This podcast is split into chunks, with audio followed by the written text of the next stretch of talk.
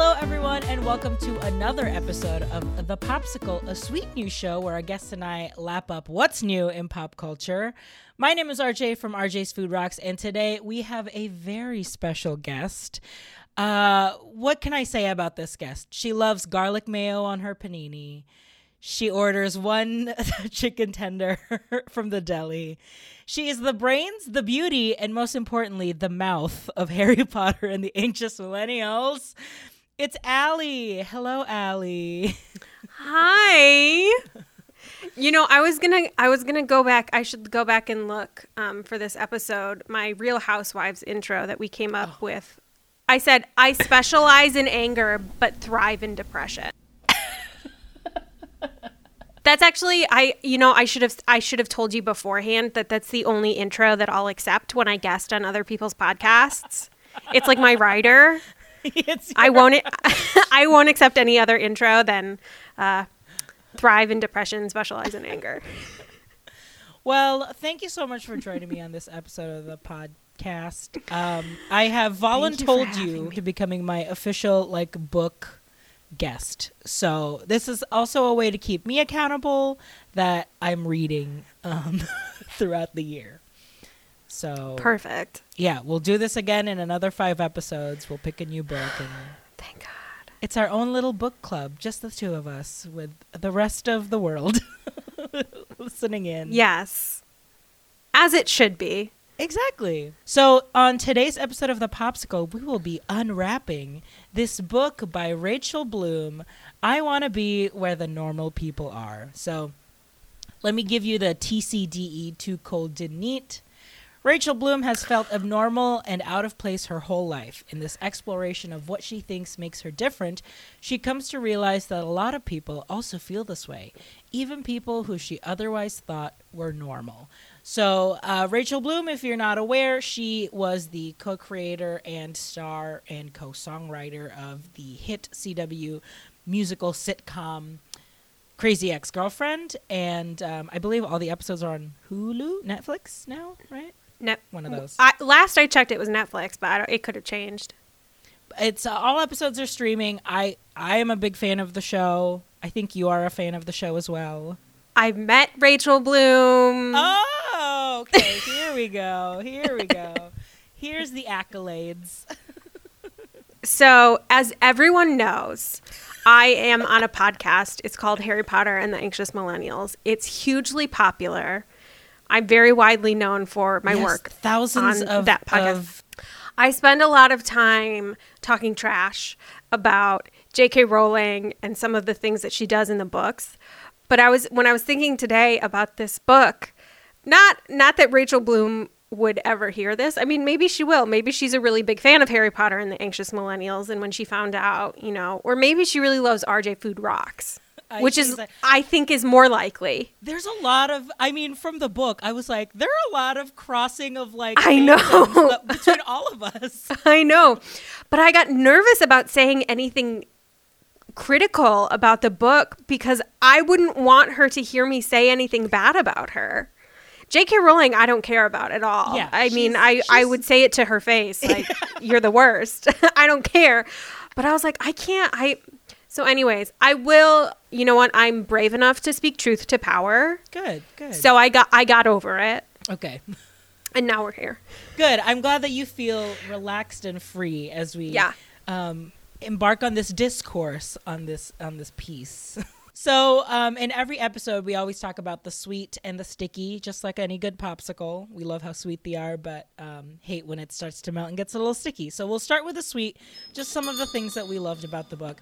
I'll go ahead and start that she really starts out this book with this like big statement that like you thought that you were bullied in middle school, and you were not. Middle school was awkward. We were all awkward. It was an awkward time. You may have like bad feelings for middle school, but the truth of the matter is, you were that was normal.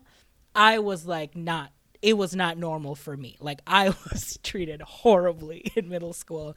And I truly was like, "Oh, it actually opened my mind of like, yeah, I wasn't I wasn't like treated terribly. There were maybe some instances where p- kids would make fun of me, but it was not like I was not being put as a prank for the whole school to see, unlike Rachel Bloom in this book. It's funny that you're saying that because my egotistical mind, when I read that, I was like, how dare you suggest that you had worse trauma than the rest of us?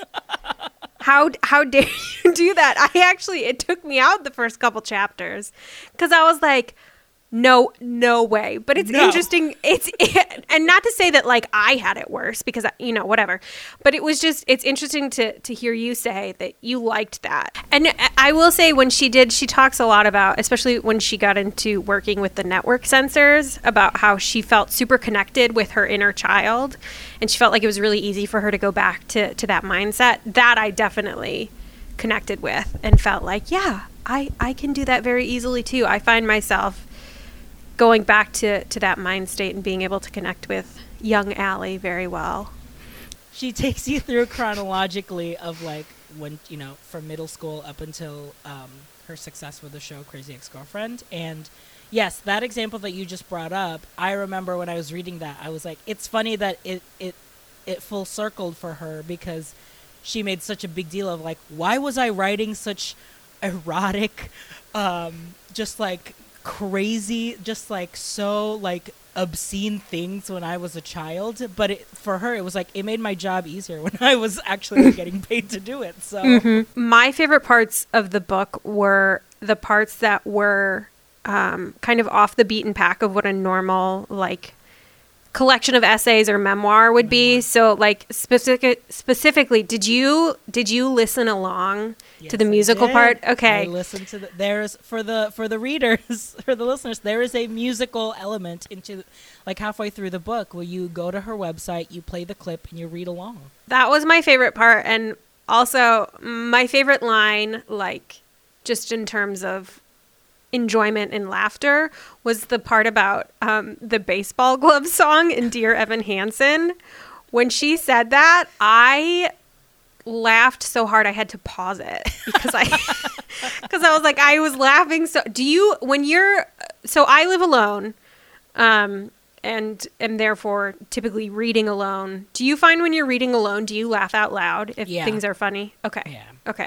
it's because she writes it in she it's in her voice. It's so Right. in her voice that i'm actually hearing when i'm reading mm-hmm. it. I can hear what it sounds like and i think that makes it funnier. And i i remember when she was being interviewed when she was doing like her her book tour virtual book tour someone brought up the idea that she should turn it into a one woman show and she was like i had never thought of that but that sounds like a great idea. And i, after reading it i was like yes this could easily play out in like a A full Carrie theatrical- Fisher, mm-hmm. wishful drinking. yeah absolutely She could I do it can totally easy. it.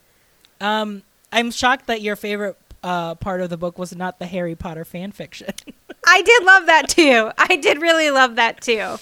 Um, and I did like that she left that that caveat um, at the very top of the chapter about how it's a very confusing and complicated time to be a Harry Potter fan, and that was something that I think that um, Adam and Ari and I on the podcast we kind of go through every mm-hmm. episode, where it's like this is such a big part of our childhood, and now it's become this weird, multifaceted thing of like this we love this, but it's it's tainted now. So yeah the chapter sounded literally like a conversation that you would have in the podcast the entire time Yeah. i was like i feel like they've already talked about like where is the drama club i mean you've mentioned it that draco if draco was in like the drama club i think he would have not been as crazy and no, mean he would have was. he would have been the lead in every show. he would have been curly He he would have been Curly. He would have been Harold Hill. he would have been a great harold hill And I also enjoyed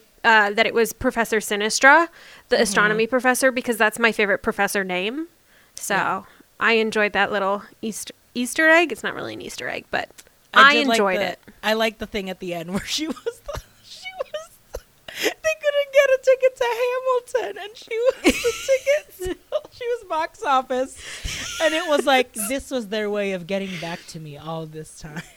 Yes, yes. And that's like the typical like Rachel Bloom comedy that I like that's one of my favorite things about Crazy Ex-Girlfriend. Like there's there's always something that gets there's a little like button. The button is always either a non sequitur or just like just something so crazy in left field that you're like, "Oh my god, this just like seals the deal."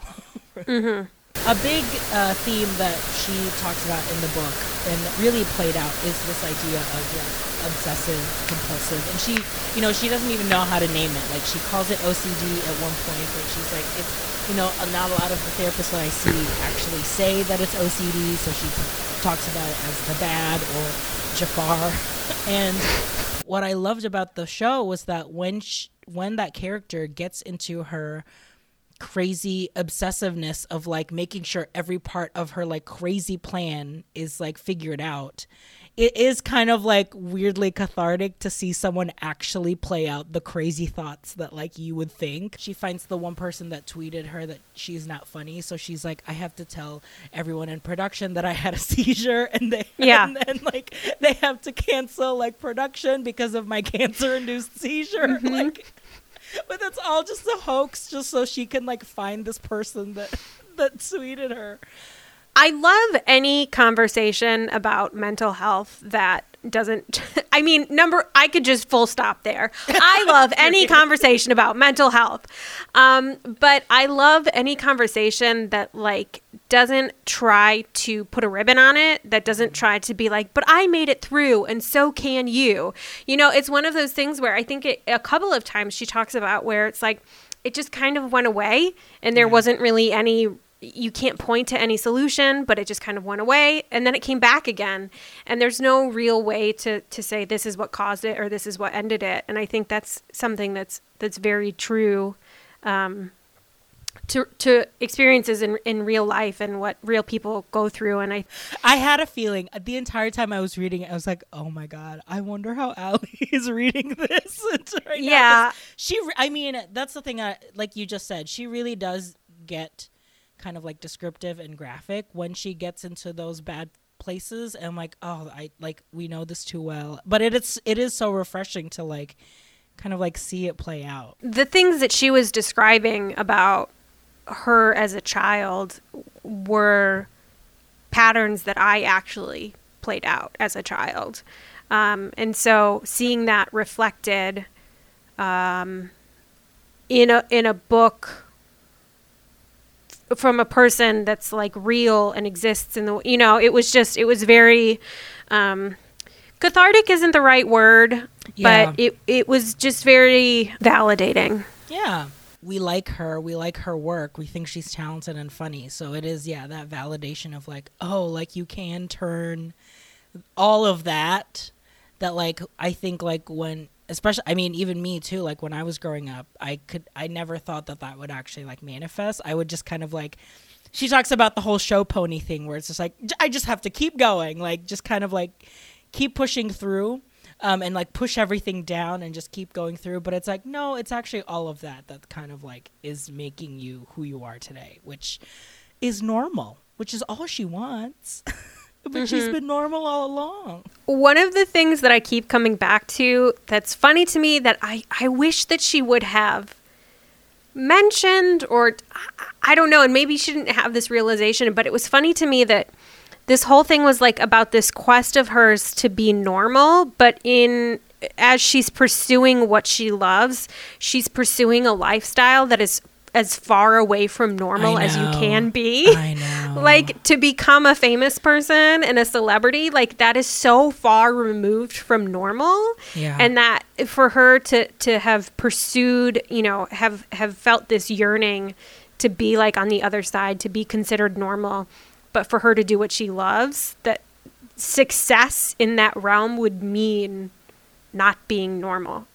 There's just always that block like you know like and that's i mean that's that's mental health for you. It's like you never can get past like beating yourself up first because it's always like the easiest thing to do and like it's almost like comforting like no like i'm not normal.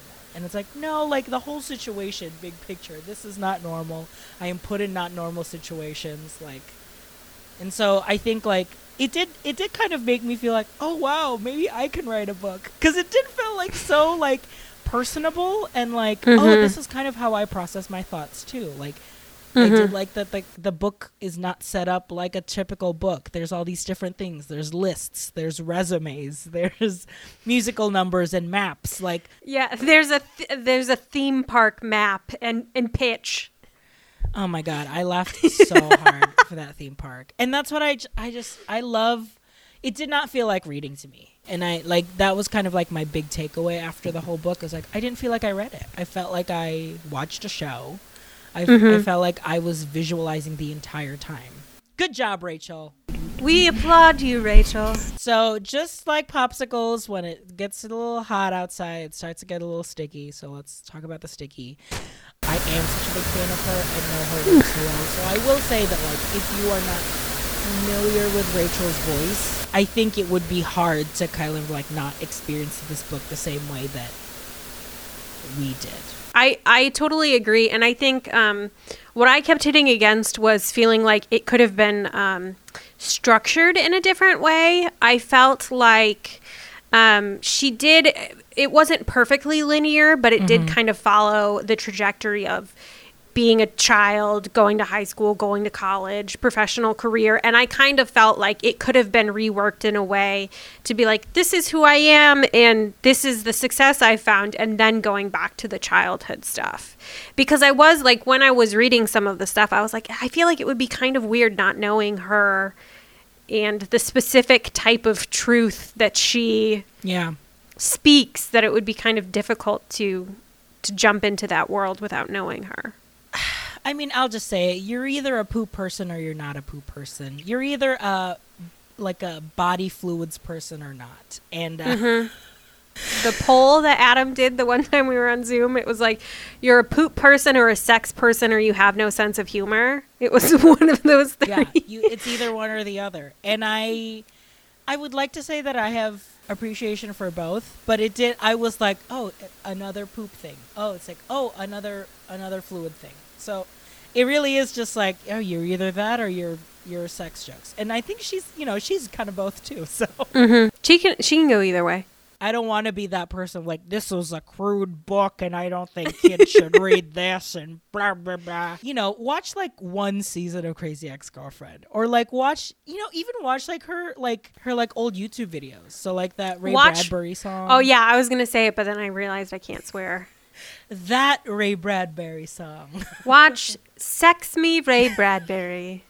I mean, that's it. I, it's like that and um her like Hanukkah Honey song. I feel like those are mm-hmm. two really good representations of like this is a girl who is like and, and I actually really I know it's the sticky part, but I did I love that part where she was like every time I had to like pretend to be sexy for a bit, I always put in like a boner killer to be like I'm mm-hmm. making fun of this because like she was seeing people on YouTube like, "Oh, she's hot." And she's like, "No, stop."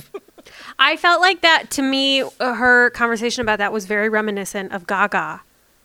Oh. how yeah how gaga has, been like you know if you want me to take off my clothes and be on stage like i'll do it but i'm also going to cover myself in blood and Blood you know and do meat, it yeah. do it my way you know so i think i i always find that to be a very empowering way to look at it Yeah. And I guess like just the overall like we talked about the convention of the book, the structure of the book. I kind of put it in the middle. Like I think some people would be into it.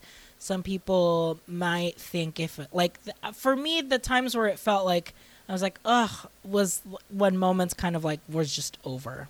And I think that's kind of like the point of it because that's also her sense of humor. It's like you catch it and then you go, you're on to the next one. Um, but there were a lot of like stories that I wanted to kind of like live in a little bit more before it was over. Um, but also it made the whole reading experience like really palatable, and I was like, oh, and I'm done with reading. So yeah that was nice. I think for me, my biggest thing, and like I hate to say it because there's so much other that she has to offer, but I wish that there had been more about her time working on Crazy Ex Girlfriend Yeah. and and the experience with that. And you know, there's bits and pieces of that, and and I know she says at one point she's like, you know, it, it would have to be an entirely An different entire book. in the time, yeah. Um, but I, d- I did kind of feel a little disappointed um, Mm-hmm. that there wasn't more about about that. But just because we're stands. Yeah. Well, and RJ, You know the trope. In storytelling is a norm when a person's in trouble. A manifestation of the sun is a vision of a dream ghost.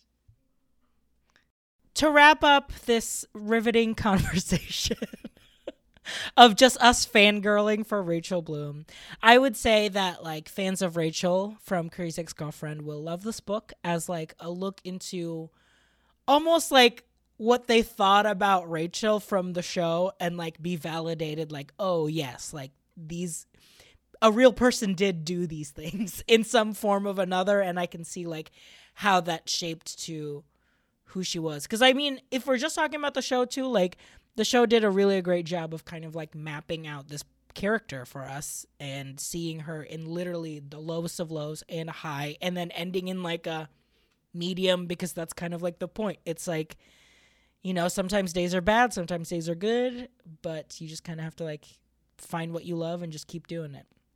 Um, and I, you know, really deducing from the book that being normal doesn't look normal. I thought that was very clever when I.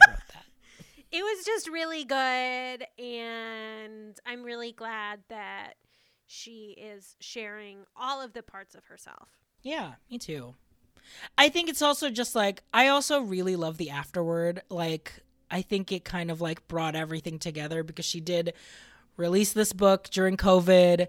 Um co songwriter from the show like had died a day after she had given birth. Like it was just like all these crazy things that happened that I felt like really tied the knot at the end of like my look for normalcy is completely different now. Now knowing that like it's never gonna you know like normal is like just so i don't know subjective now like it, and it's, it's constantly evolving in unprecedented times in these unprecedented times at every episode i kind of uh link it back to my love for food and create a recipe based on this book and i was having a really hard time trying to figure out what recipe I could create based off of my experience reading this book. And then when we got to the portion of the book called Original Narrative Fun Times Thrill World, where she literally, like we said earlier, a pitch for an, amusement park, I was like, great, she'll surely write something about food here, then I can just do that. And she did. So my recipe will be inspired by Mama Gruna's Shtetl Dinner and Show, where and I'm just going to read the excerpt because it's just so good. Step back into a poor home in a Jewish shtetl in the 1800s for delicious home cooked potatoes, onion soup, potatoes, ground fish, stale bread, and potatoes. Served buffet style in that each dish must be reluctantly taken from the hands of one of Mama Gruna's many children. And beware of the Cossacks hiding under each table, vegan options available. so I think I'm going to take Mama Gruna's um, menu and make some sort of like potato potato pancake like a like an old timey potato pancake with like ground fish in it and see how that goes. Well thank you everyone for joining us for another episode of the popsicle. If you're watching on youtube go ahead and comment below on what you thought about i want to be where the normal people are if you're listening to us on the podcast, make sure you are leaving us a rating or a review. Tell me what you think of the show and what you'd like to hear more in the future. Five stars only. Thank you. Thank you. So the book that I'm thinking of, it's called A Pho Love Story. It's by a Vietnamese writer. It's her like debut novel, but it's a romantic comedy. Well, you know how I feel about food you don't like famously you don't like food. oh my But God. I would be happy I I would be delighted to read that book and to discuss it with you. Great. I will be linking a bookshop's uh, link on this episode so you can purchase the book from a local bookseller. You can find our guest Allie on the Harry Potter and the Anxious Millennials podcast. You can find them on all of your podcast platforms and on HP Anxious on Twitter and Instagram. You can find me, RJ, as RJ Food Rocks on all of your social media, and my YouTube channel, RJ Food Rocks, premieres a new video every week. The Popsicle is part of the Ampliverse. You can find all of our shows on theampliverse.com. Allie, thank you so much for joining me and for um, being a willing participant in my two person book club.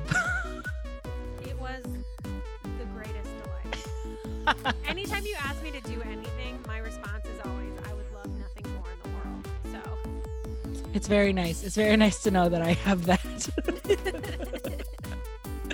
Thanks everyone for listening. This has been the Popsicle. Bye.